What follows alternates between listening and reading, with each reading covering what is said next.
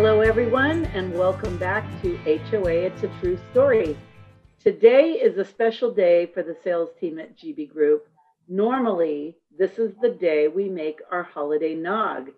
We know so many of you love it and look forward to it, but due to the pandemic, today we are not making nog. We are having a nog cast and sharing with you some of our up-close and personal stories from our past nog-making days. Joining us today is the entire team, myself, your host, Reagan Brown, Bill Mann, Lauren Calise, JP Sanchez, and Megan Hoop. Thank you again for joining us today for Nogcast, and welcome to HOA, It's a True Story. Well, as most of you know, we give out nog and pumpkin pies every holiday, and this is Bill's family recipe. Bill, can you tell us a little bit about the recipe? How many times you've given it out, and where did you actually get the recipe? Well, the recipe was actually developed by my great-great-great-grandfather, who is a German winemaker. It's been passed down through the years. Now, I don't know if it's been modified or not, but I think the recipe we've been using since I've been making it has stayed exactly the same. So the nice thing about it, one of the secrets of it is there's three different alcohols in it: bourbon, brandy, and rum, all dark colors. And that's truly what makes it nog with two G's versus just eggnog. How many times have you given out this recipe or been asked for it? I get asked for it a lot. And then when they see how complicated it is, most of the people don't make it for me to deliver a bottle of it. But it's, I've been doing it, pretty much since college years, been making it for the holidays. And certainly now, I mean, we're up to about 300 bottles of it. So it takes a whole team. Yeah, it does. So I'm going to ask each of you, what kind of feedback do you typically receive when you're making your nog deliveries? Oh, I am the most popular person on the planet when I walk. We had one management company that the minute I walked in, they actually made an announcement that the nog was in the building. It was not a good day. The nog is here. Usually when I drop off like the pie and nog, I would say like 7 times out of 10, everyone's trying to ask me for, like, can you slide me an extra bottle? You know, like they're all trying to get more. And they're like, I know you got more in the ice chest in your car. We know how you deliver it. So I don't know. I'm starting to think they have spies that like keep an eye out for me when I, when it comes time to deliver that nog. But yeah, it's usually just people trying to just salvage more bottles out of me. Lauren? Yeah. If it's not the bottles, more bottles, it's the secret recipe. You all know who you are, who tries to get the secret recipe, but we can't give it out. I think a few people have maybe seen a glimpse of it, but it's everybody's always thrilled for us to be bringing nog and pie into their office. Yeah, I think that would take away from the charm a little bit too, right? If we just give out the recipe. Absolutely. Top secret. If it was Bill's great-great-great-grandfather, you're talking almost back to Civil War era. That's how long that recipe's really been around. So imagine the ice cream they were using, and the booze they were using was probably a bit different. I do remember going into an office one time, and one of the girls told me that she was kind of jealous because they only get one little shot. And I said, well, how could that be? We bring your office 3 bottles. And she said, yeah, the boss takes 2, and we all just get a taste. So I know there's some nog hogs. We know who you are, you nog hog. Nog hogs. I like it. Nog hog. Well, 2 weeks ago was our first, I guess it's a little more than 2 weeks now, but our first industry event that was done in person. JP, how did you feel about going out for the first time and seeing everybody again? Well, it was still pretty seldom to me to go out and see people. I think the first event, yeah, I think my first experience was probably with the CAI golf tournament. That was my first time seeing people from the industry, you know, besides on like Zoom or anything like that. But first off, it's just nice to see some familiar faces and just kind of have those conversations with people, you know. And then were you nervous or excited or scared or what? A little bit of everything. I would say I was more excited to see people, probably a little more scared just because we still are in a pandemic and, you know, you are going to be exposed to some people. And so me just being scared in general, I think like that was probably the more scared part of the, you know, just be careful with the pandemic and stuff like that. But I was on a golf course. And as you guys know, I love golf. So I had a blast. And what about you, Megan? You were at that particular golf tournament as well. Did yes. you wear a mask? I did wear a mask. I wore a mask the whole time, primarily because my mother-in-law that we care for is 88. So we have her over, so I have to keep my bubble small. But for the most part, I was just so grateful to finally see people in person, safe distance, masked up, doesn't matter. We still got to see each other in person and not just via a Zoom call, which was really nice. I truly enjoyed that. Well, several of us have family with special considerations at home. You know, I think it's made us all a little uncomfortable going back out into public. How did that make you feel, Lauren? Well, it's mixed feelings because I have that craving to be face to face with people again, but then I have my daughter who is immunocompromised that I have to be extra careful with and keep the bubble small. So it's a balance between physical health and mental health and getting more, you know, office time, more face to face time. I feel this just refreshed afterwards or refueled when I get to be around the team and when we get to be face to face, but still very cautious. I think there's only so much that you can do as long as you're safe yourself and wash your hands, wear your mask and do what you can to make yourself healthy or keep yourself healthy. That's all that you can do at this point and just hope that others just limit the amount of exposure to others. Bill, you've been really happened to go out quite a bit during the course of the whole last 9 months being in the position you're in. What have you felt like? Has it been any different for you or not so much or yes, definitely? Well, I think most of the time I've had to go out to the field and stuff, you know, particularly a lot of stuff's being done over the phone or you're just meeting one person on site and everybody's doing social distancing. So it's not quite the same as it was in the past. And it's a different experience. It's not the same. You kind of feel very removed from everybody. I'm going to miss our holiday parties and galas this year for sure, but mostly realizing we're not going to see a lot of our clients for a very long time. How will this change your personal holidays? Well, for me, I mean, kind of, you know, we just had Halloween, which is a big event in my neighborhood. I usually have over 300 trick-or-treaters, and this year it was 25, which was a huge change, but the 25 were immediate neighbors. It actually was kind of nice because I got to chat and actually interact with them a little bit more than I would have on a normal Halloween where it just seemed like it's a revolving door costumes, but it did change. It wasn't the same experience. And then I think as we go into the holidays, we're going to have the same thing. I think it's going to be a lot more intimate gatherings.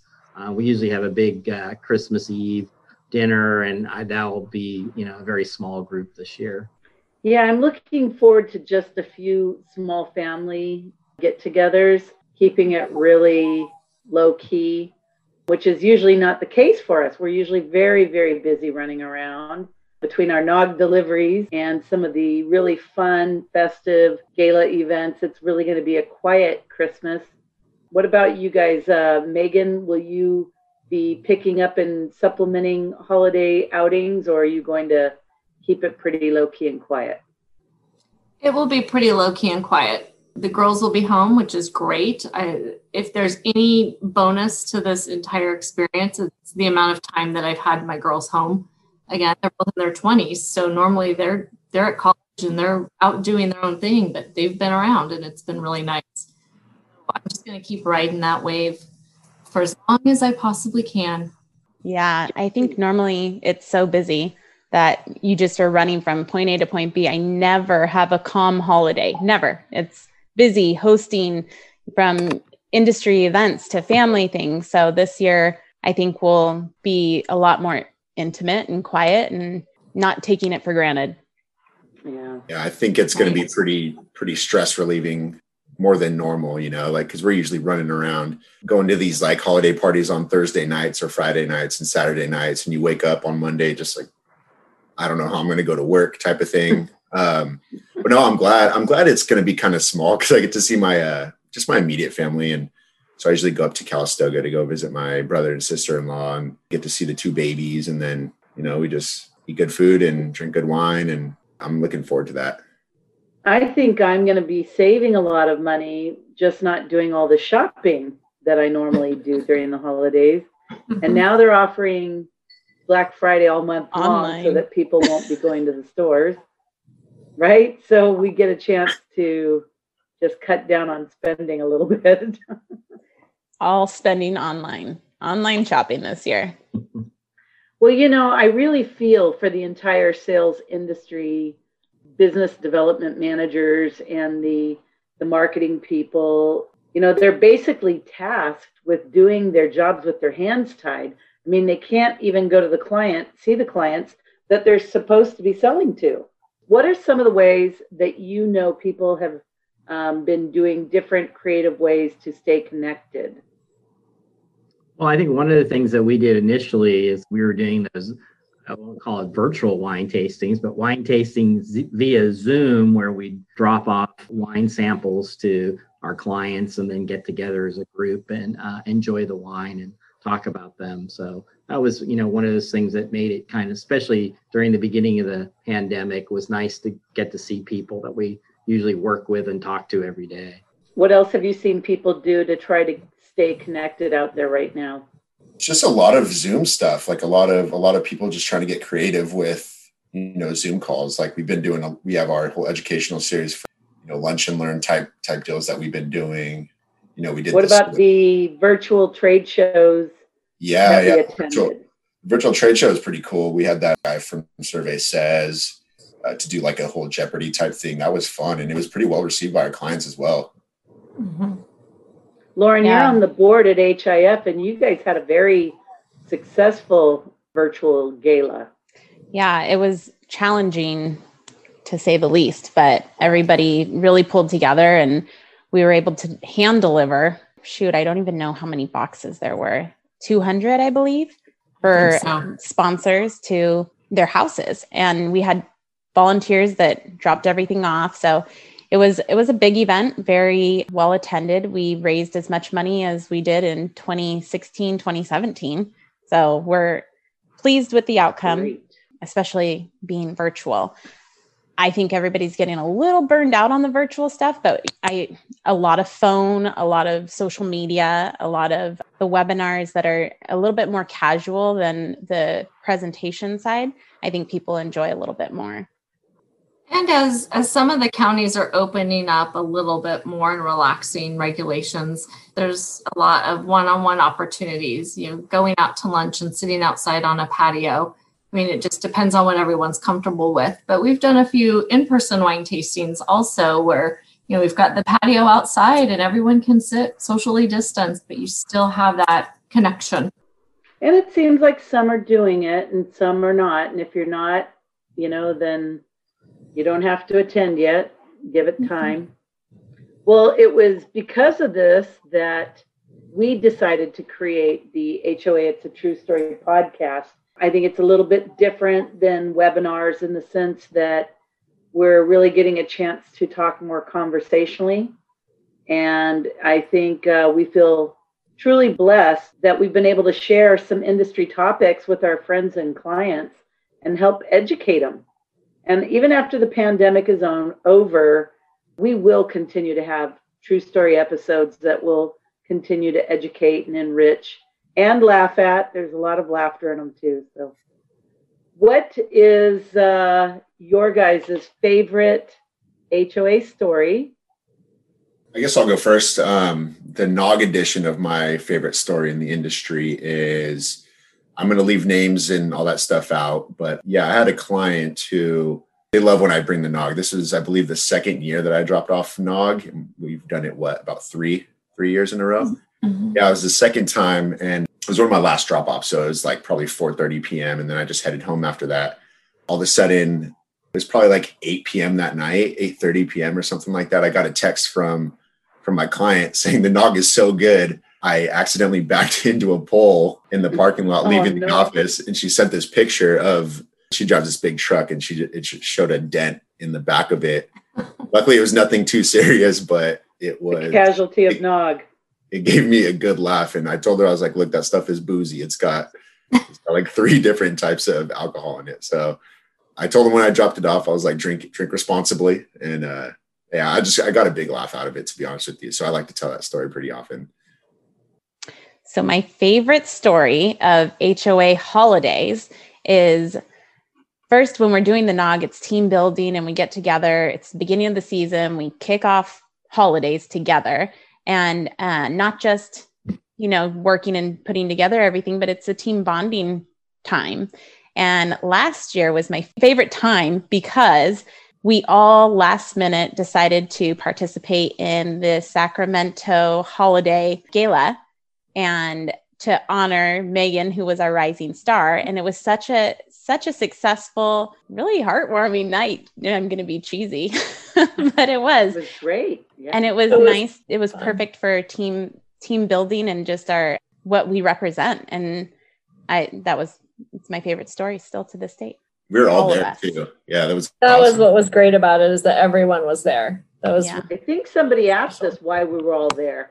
We said we were there to support our team, and they were looking at us like, but all of you came? Just that's all what you guys do over there at GB Group, support each other. Yes, we do. I think the other funny thing I remember is Lauren and Ryan and I were taking an Uber home from a holiday party where I had a little bit of Nog, and I got into the guy's car and I asked him, is this a Prius? And Ryan said, it's cute. Is this a Prius? It's a Prius. And Ryan says, are you kidding? This is a Mercedes. This is the S550, actually. The guy was all insulted. Whoopsie. So good. Well, Bill, we made almost 300 bottles of Nog last year. That must have looked pretty crazy trying to buy the supplies for that. Yeah, every year it used to be, I used to do it myself. And, now it's like we have to break it up into different groups. And so I literally fill up the back of my truck just with the bottles and, and usually takes, it takes several stops to buy them all. And I know that JP and Lauren and Megan all make their stops for the booze and the cream and the sugar and all the different ingredients that go in it. Lots of ice. Lots of ice. How does that work when you're leaving Costco with that much booze and ice cream? We definitely get some looks. That's one of my favorite parts of the whole process is walking through Costco and everyone's looking at us with these 3, giant carts full of stuff. And there's a couple times that they'll be brave enough and ask, what are you making? But usually we just get really strange. Yeah. And we're not talking normal carts. We're talking the push carts from Costco. The flatbeds.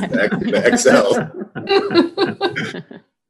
Yeah. So, Lauren, why don't you tell everybody what we're going to be doing this year since we are not delivering Nog this year. Talk about what our holiday party is going to be like. Yes. So we're doing a virtual food demonstration of what to do with your Thanksgiving leftovers.